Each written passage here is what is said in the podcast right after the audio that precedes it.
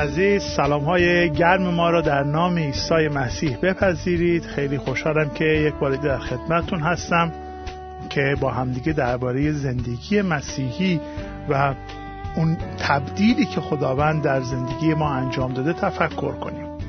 ببینید عزیزان در کتاب مقدس می‌خونیم کسی که با مسیح متحد است حیاتی تازه داره.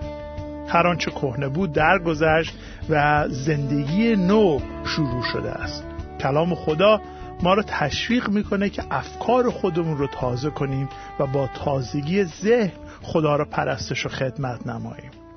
درباره این زندگی نو و ابعاد این زندگی نو داریم تفکر می‌کنیم. امروز می‌خوام که درباره انگیزه های جدید خودمون تفکر کنیم. فکر می‌کنم که همه ما درباره اهمیت انگیزه با هم موافق باشیم. انگیزه های ما اون موتور و قدرت به حرکت درآورنده ما هستند. انگیزه های ما با ایمان واقعی ما کاملا در رابطه تنگاتنگ و ناگسستنی قرار دارند. یعنی اینکه انگیزه های ما واقعا نشون میدن که ایمان ما ایمان حقیقی ما چگونه هستش. ما می‌تونیم خیلی به زبان حرفایی بزنیم و به زبانمون در ظاهر ایمان خیلی قوی داشته باشیم ولی اون انگیزه ماست که نشان میده که واقعا ایمان ما از چه جنسیه. محک سنجش خلوص ایمان ما اون انگیزه های ما هستند جامعه از مسیحی های انتقاد می‌کنه که در جلسات بحث و مطالعه کتاب مقدس خیلی شعار میدند ولی در عمل انگیزه برای خدمت به هم برای محبت به دیگران ندارد.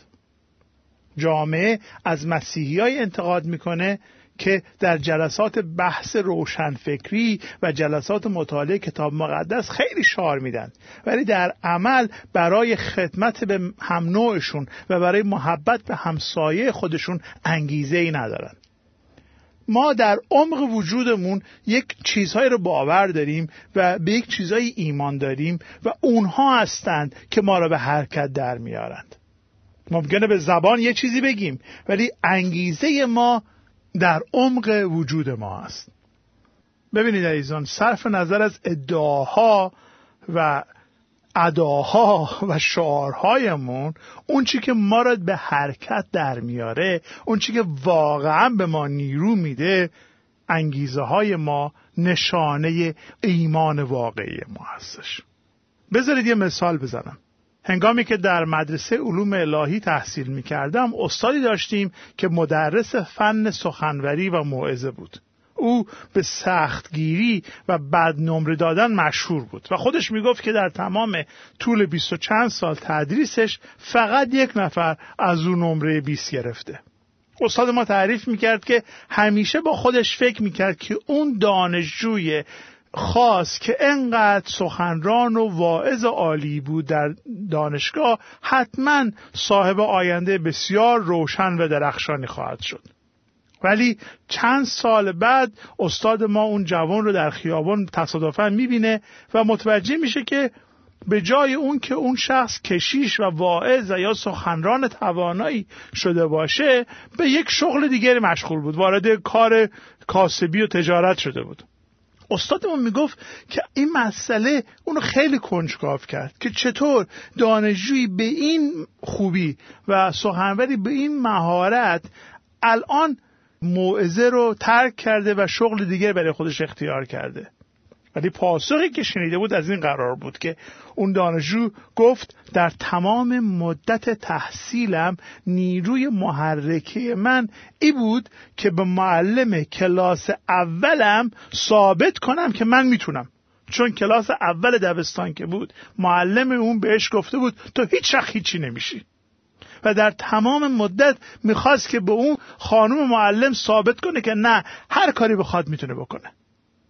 و اون دانشجو به معلم ما گفته بود که من وقتی که وارد خدمت خدا شدم در کلیسا متوجه شدم که این انگیزه جهت خدمت در کلیسا و خدمت شبانی انگیزه درستی نیست.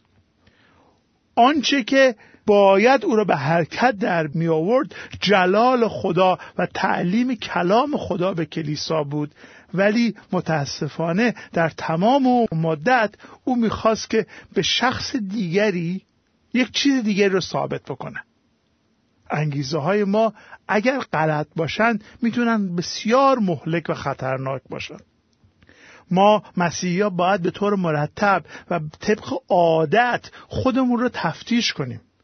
به روی انگیزه های خودمون بر روی دلایل خودمون تفکر بکنیم دقت بکنیم از خدا بخوایم که ما رو آزمایش بکنه ما رو محک بزنه. خودخواهی های ما احساس عدم امنیت هامون ترس ها گناهان جهالت دخالت مستقیم گناه و وسوسه ها و هزار یک دلیل دیگه بر انگیزه های ما تاثیر می‌ذارند. فکر می‌کنم انقدر این مطلب مهم و جدیه که باید به طور مخصوص روی این مسئله وقت صرف بکنیم. ببینید عزیزان انگیزه های ما را اصولا میشه به سه دسته اصلی تقسیم کرد. ترس از مجازات یا انتظار پاداش و نهایتا انجام کاری به خاطر ارزش وجودی آن کار. انگیزه اصلی ما مسیحیان باید واکنش به محبت اولیه خدا نسبت به ما باشه. ما می‌خوایم کاری که انجام بدیم به خاطر ارزش اون کار و به خاطر پاسخ به محبت خدا باید اون کار رو انجام بدیم. ما خدا رو محبت می‌کنیم کار درست انجام میدیم زیرا که او اول ما رو محبت کرد. ما باید به خدا خدمت کنیم چون که مسیح برای ما و به خاطر گناهان ما صورت غلام رو پذیرفت و ما را خدمت کرد. ما باید همسایه خود رو محبت کنیم چون که او همسایه ما شد. او به میان ما آمد در میان ما زندگی کرد. همسایه عزیز ما شد. در میان ما خیمه زد و ما رو محبت کرد. ما باید دیگران رو از صمیم قلب بخشیم چرا؟ چون که مسیح ما رو به طور کامل بخشیده. ما باید پای یکدیگر رو بشوییم یکدیگر رو خدمت کنیم. چرا؟ زیرا که مسیح مانند غلامی پای شاگردان خودش رو شست. انگیزه های ما ما رو به حرکت در میارن. برای ما سنگ محک ایمان ما هستند و به همین دلیل که ما مسیحی باید به طور آگاهانه انگیزه هامون رو بشناسیم و دربارهشون تفکر کنیم. گذشته از این نباید فراموش بکنیم که هرچند عقل ما آدما به چشم ماست و ما همیشه نتیجه رو می‌بینیم عمل رو می‌بینیم ظاهر رو می‌بینیم ولی خدا او است که نیت دل ما و انگیزه های ما رو مشاهده می‌کنه و به نیت دل ما و به انگیزه های ما اهمیت میده. پس خوشا به حال کسی که عمل نیکو رو با انگیزه نیکو آغاز می‌کنه و او رو تا به آخر ادامه میده. امروز به واقعی در زندگی عیسی مسیح نگاه خواهیم کرد. واقعی که در نگاه نخست ظاهری ساده و معمولی داشت ولی به تدریج به یک نمایش دراماتیک تغییر پیدا کرد. نمایشی که در اون فیض خدا در تضاد با گناه بشر قرار گرفت. نمایشی که در اون ریاکاری یک شخصی در نور خیره کننده توبه و فداکاری یک زن گناهکار برملا شد. در این بخش انجیل ما می‌خوایم به نیروی محرکه و انگیزه یک نفر نگاه کنیم که بخشش رو از دستان خداوند عیسی مسیح دریافت کرده بود و همین به اون نیرو قدرت داد تا عیسی اون شخص رو به عنوان قهرمان داستان معرفی کنه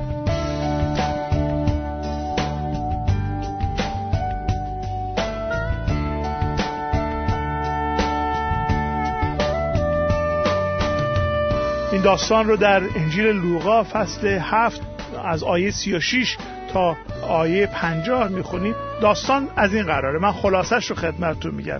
یکی از این فریسیا که علمای مذهبی یهودی بود از عیسی وعده خواست که بره و به خونه اون وارد بشه و با اون غذا بخوره. وقتی که عیسی به خونه فریسی اومد یک نفر یک زن یک زن بدکاره. وقتی که شنید عیسی در خونه اون فریسی به سر سفره نشسته یک شیشه از عطر آورد پشت سر او ایستاد گریه می کرد و شروع کرد با اشک خودش پاهای عیسی رو شست و با موهای خودش پای عیسی رو خشک می کرد پاهای عیسی رو می بوسید و اونها رو به عطر تدهین کرد. و وقتی که اون فریسی اون ملای یهودی اون فرد خشک مقدس این رو دید با خودش می‌گفت آها اگر این شخص واقعا از طرف خدا بود می‌دونست که این چگونه زنیه که او را لمس می‌کنه. ولی عیسی در جواب یک مثلی زد. از آیه چهل می‌خونم خدمتتون. فصل هفت آیه چهل. عیسی به فریسی گفت شمعون. مطلبی دارم برایت بگویم. گفت بفرما استاد. فرمود دو نفر از شخصی وام گرفته بودند. یکی به او 500 سکه نقره بدهکار بود و دیگری پنجاه سکه نقره. چون هیچ یک از آن دو چیزی نداشت که به او بدهد طلبکار هر دو را بخشید. حالا کدامه که از آن دو او را بیشتر دوست خواهد داشت؟ شمعون جواب داد گمان می‌کنم آن کسی که بیشتر به دو بخشیده شده. عیسی فرمود قضاوت دو درست است. و سپس رو به آن زن کرد و گفت این زن را می‌بینی؟ من به خانه تو آمدم تو برای پاهایم آب نیاوردی اما این زن پاهای مرا به اشک چشم شست و با گیسوان خود خوش کرد. تو هیچ مرا نبوسیدی اما این زن از وقتی که وارد شدم از بوسیدن پاهایم دست بر نمی دارد تو به سر من روغن نزدی او به پاهای من روغن معطر مالید. بنابراین بدان که محبت فراوان او نشان می‌دهد که گناهان بسیارش آمرزیده شده است و کسی که کم بخشیده شده باشد کم محبت می کند بعد به آن زن فرمود گناهان تو بخشیده شد. دوستان همونطوری که پیشترم گفتم تکیه کلام سخن امروز من انگیزه هستش. درست پیش از اون که عیسی به خانه اون مرد خشک مقدس و مذهبی بره به اطرافیان خودش گفته بود که مردم همیشه در پی بهانه هستند که حقیقت رو قبول نکنند و او رو رد کنند مثال زد که زمانی که یحیی آمد نه نان می‌خورد و نه شراب مینوشید مردم از او ایراد می‌گرفتند که او دیوانه است. و زمانی که عیسی مسیح آمد که با گناهکاران نشست و برخواست می‌کرد مردم از او ایراد گرفته می‌گفتند که او پرخور و باده پرست و دوست گناهکارانه. در همین قضاوت منفی و محکوم کننده مردم یک خبر خوش وجود داره. و خبر خوش اینه که حتی بنا به تصدیق دشمنانش عیسی دوست گناهکاران محسوب می‌شد. قصد مخالفین عیسی این بود که با لقب دوست گناهکاران عیسی را تخته کنند به او توهین کنند. ولی این حقیقت که عیسی به راستی دوست گناهکاره است بعد برای من و شما مژده حیات بخش خبر نیکو به شما بیاد. در این داستان چند رفتار زشت و زیبای انسان رو مشاهده می‌کنیم. رفتاره که تک تک ما اونها رو کما بیش تجربه کردیم.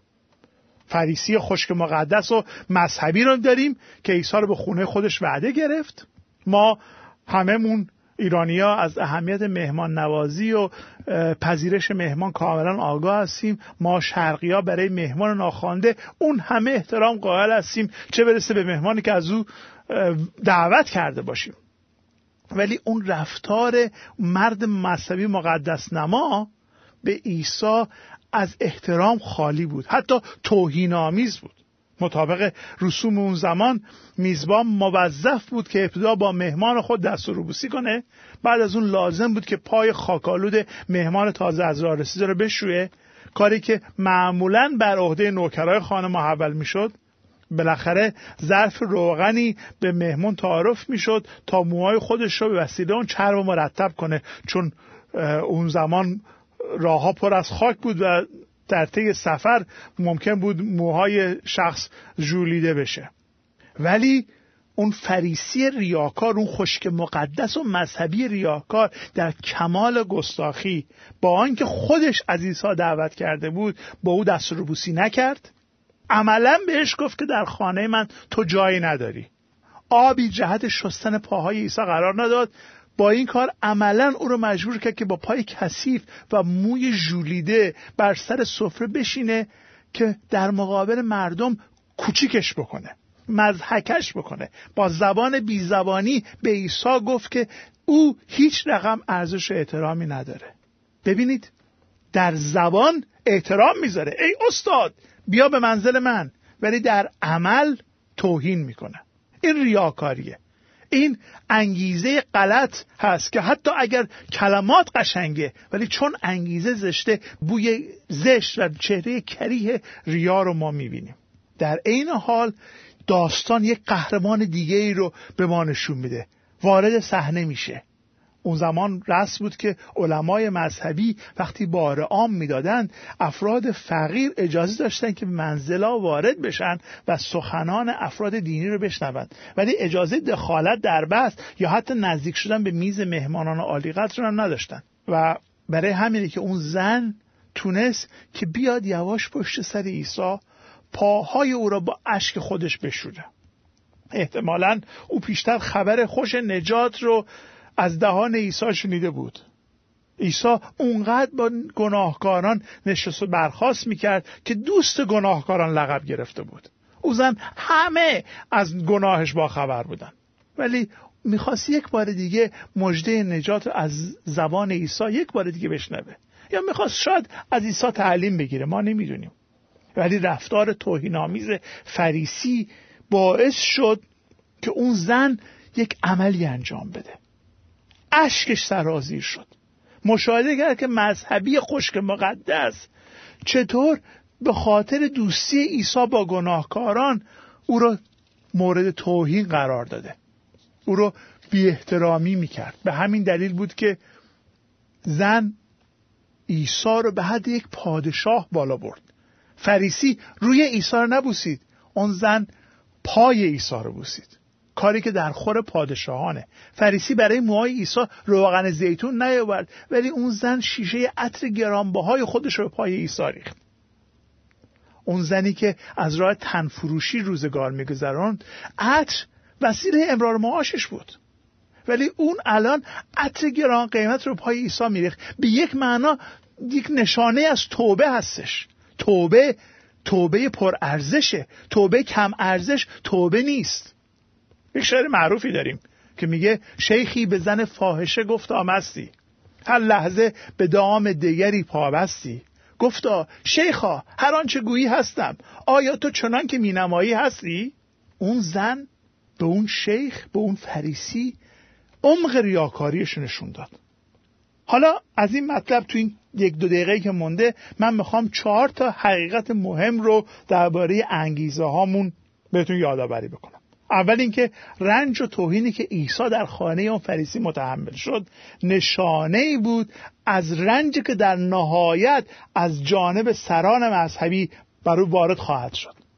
هرچند که افراد خشک مقدس به زبان خودشون توبه و پذیرش افراد گناهکار رو تعلیم می‌دادند. از این حرفا دم می‌زدند. لیکن در عمل تحمل دیدن دوستی عیسی با گناهکاران رو نداشتند. در نهایت عیسی دوستی خود با گناهکاران رو تا صلیب تا جان دادن برای گناهان دنبال کرد. او برای گناهان جان داد تا هر که به او ایمان آورد هلاک نگردد بلکه حیات جاودانی یابد. دومین نکته این است که دو نوع گناهکار و دو نوع گناه وجود داره. گناهکار و گناهی که در چارچوب شریعت و دینداریه و گناهی که در خارج شریعت و خارج دینداری صورت می‌گیره. گناهکاری که در شریعت و تقدس معابانه گناه می‌کنه قلب سختری داره. عیسی همه گناهکاران رو دوست داره. او دوست گناهکاراست. ولی کسی که در چارچوب دین گناه می‌کنه به غلط باور کرده که می‌تونه بر سر خدا کلاه شرعی بذاره. این تفکر اونقدر ابلهانه است که حافظ با تعجب می‌پرسه پرسشی دارم ز دانشمند مجلس باز پرس توبه فرمایان چرا خود توبه کمتر می‌کنند؟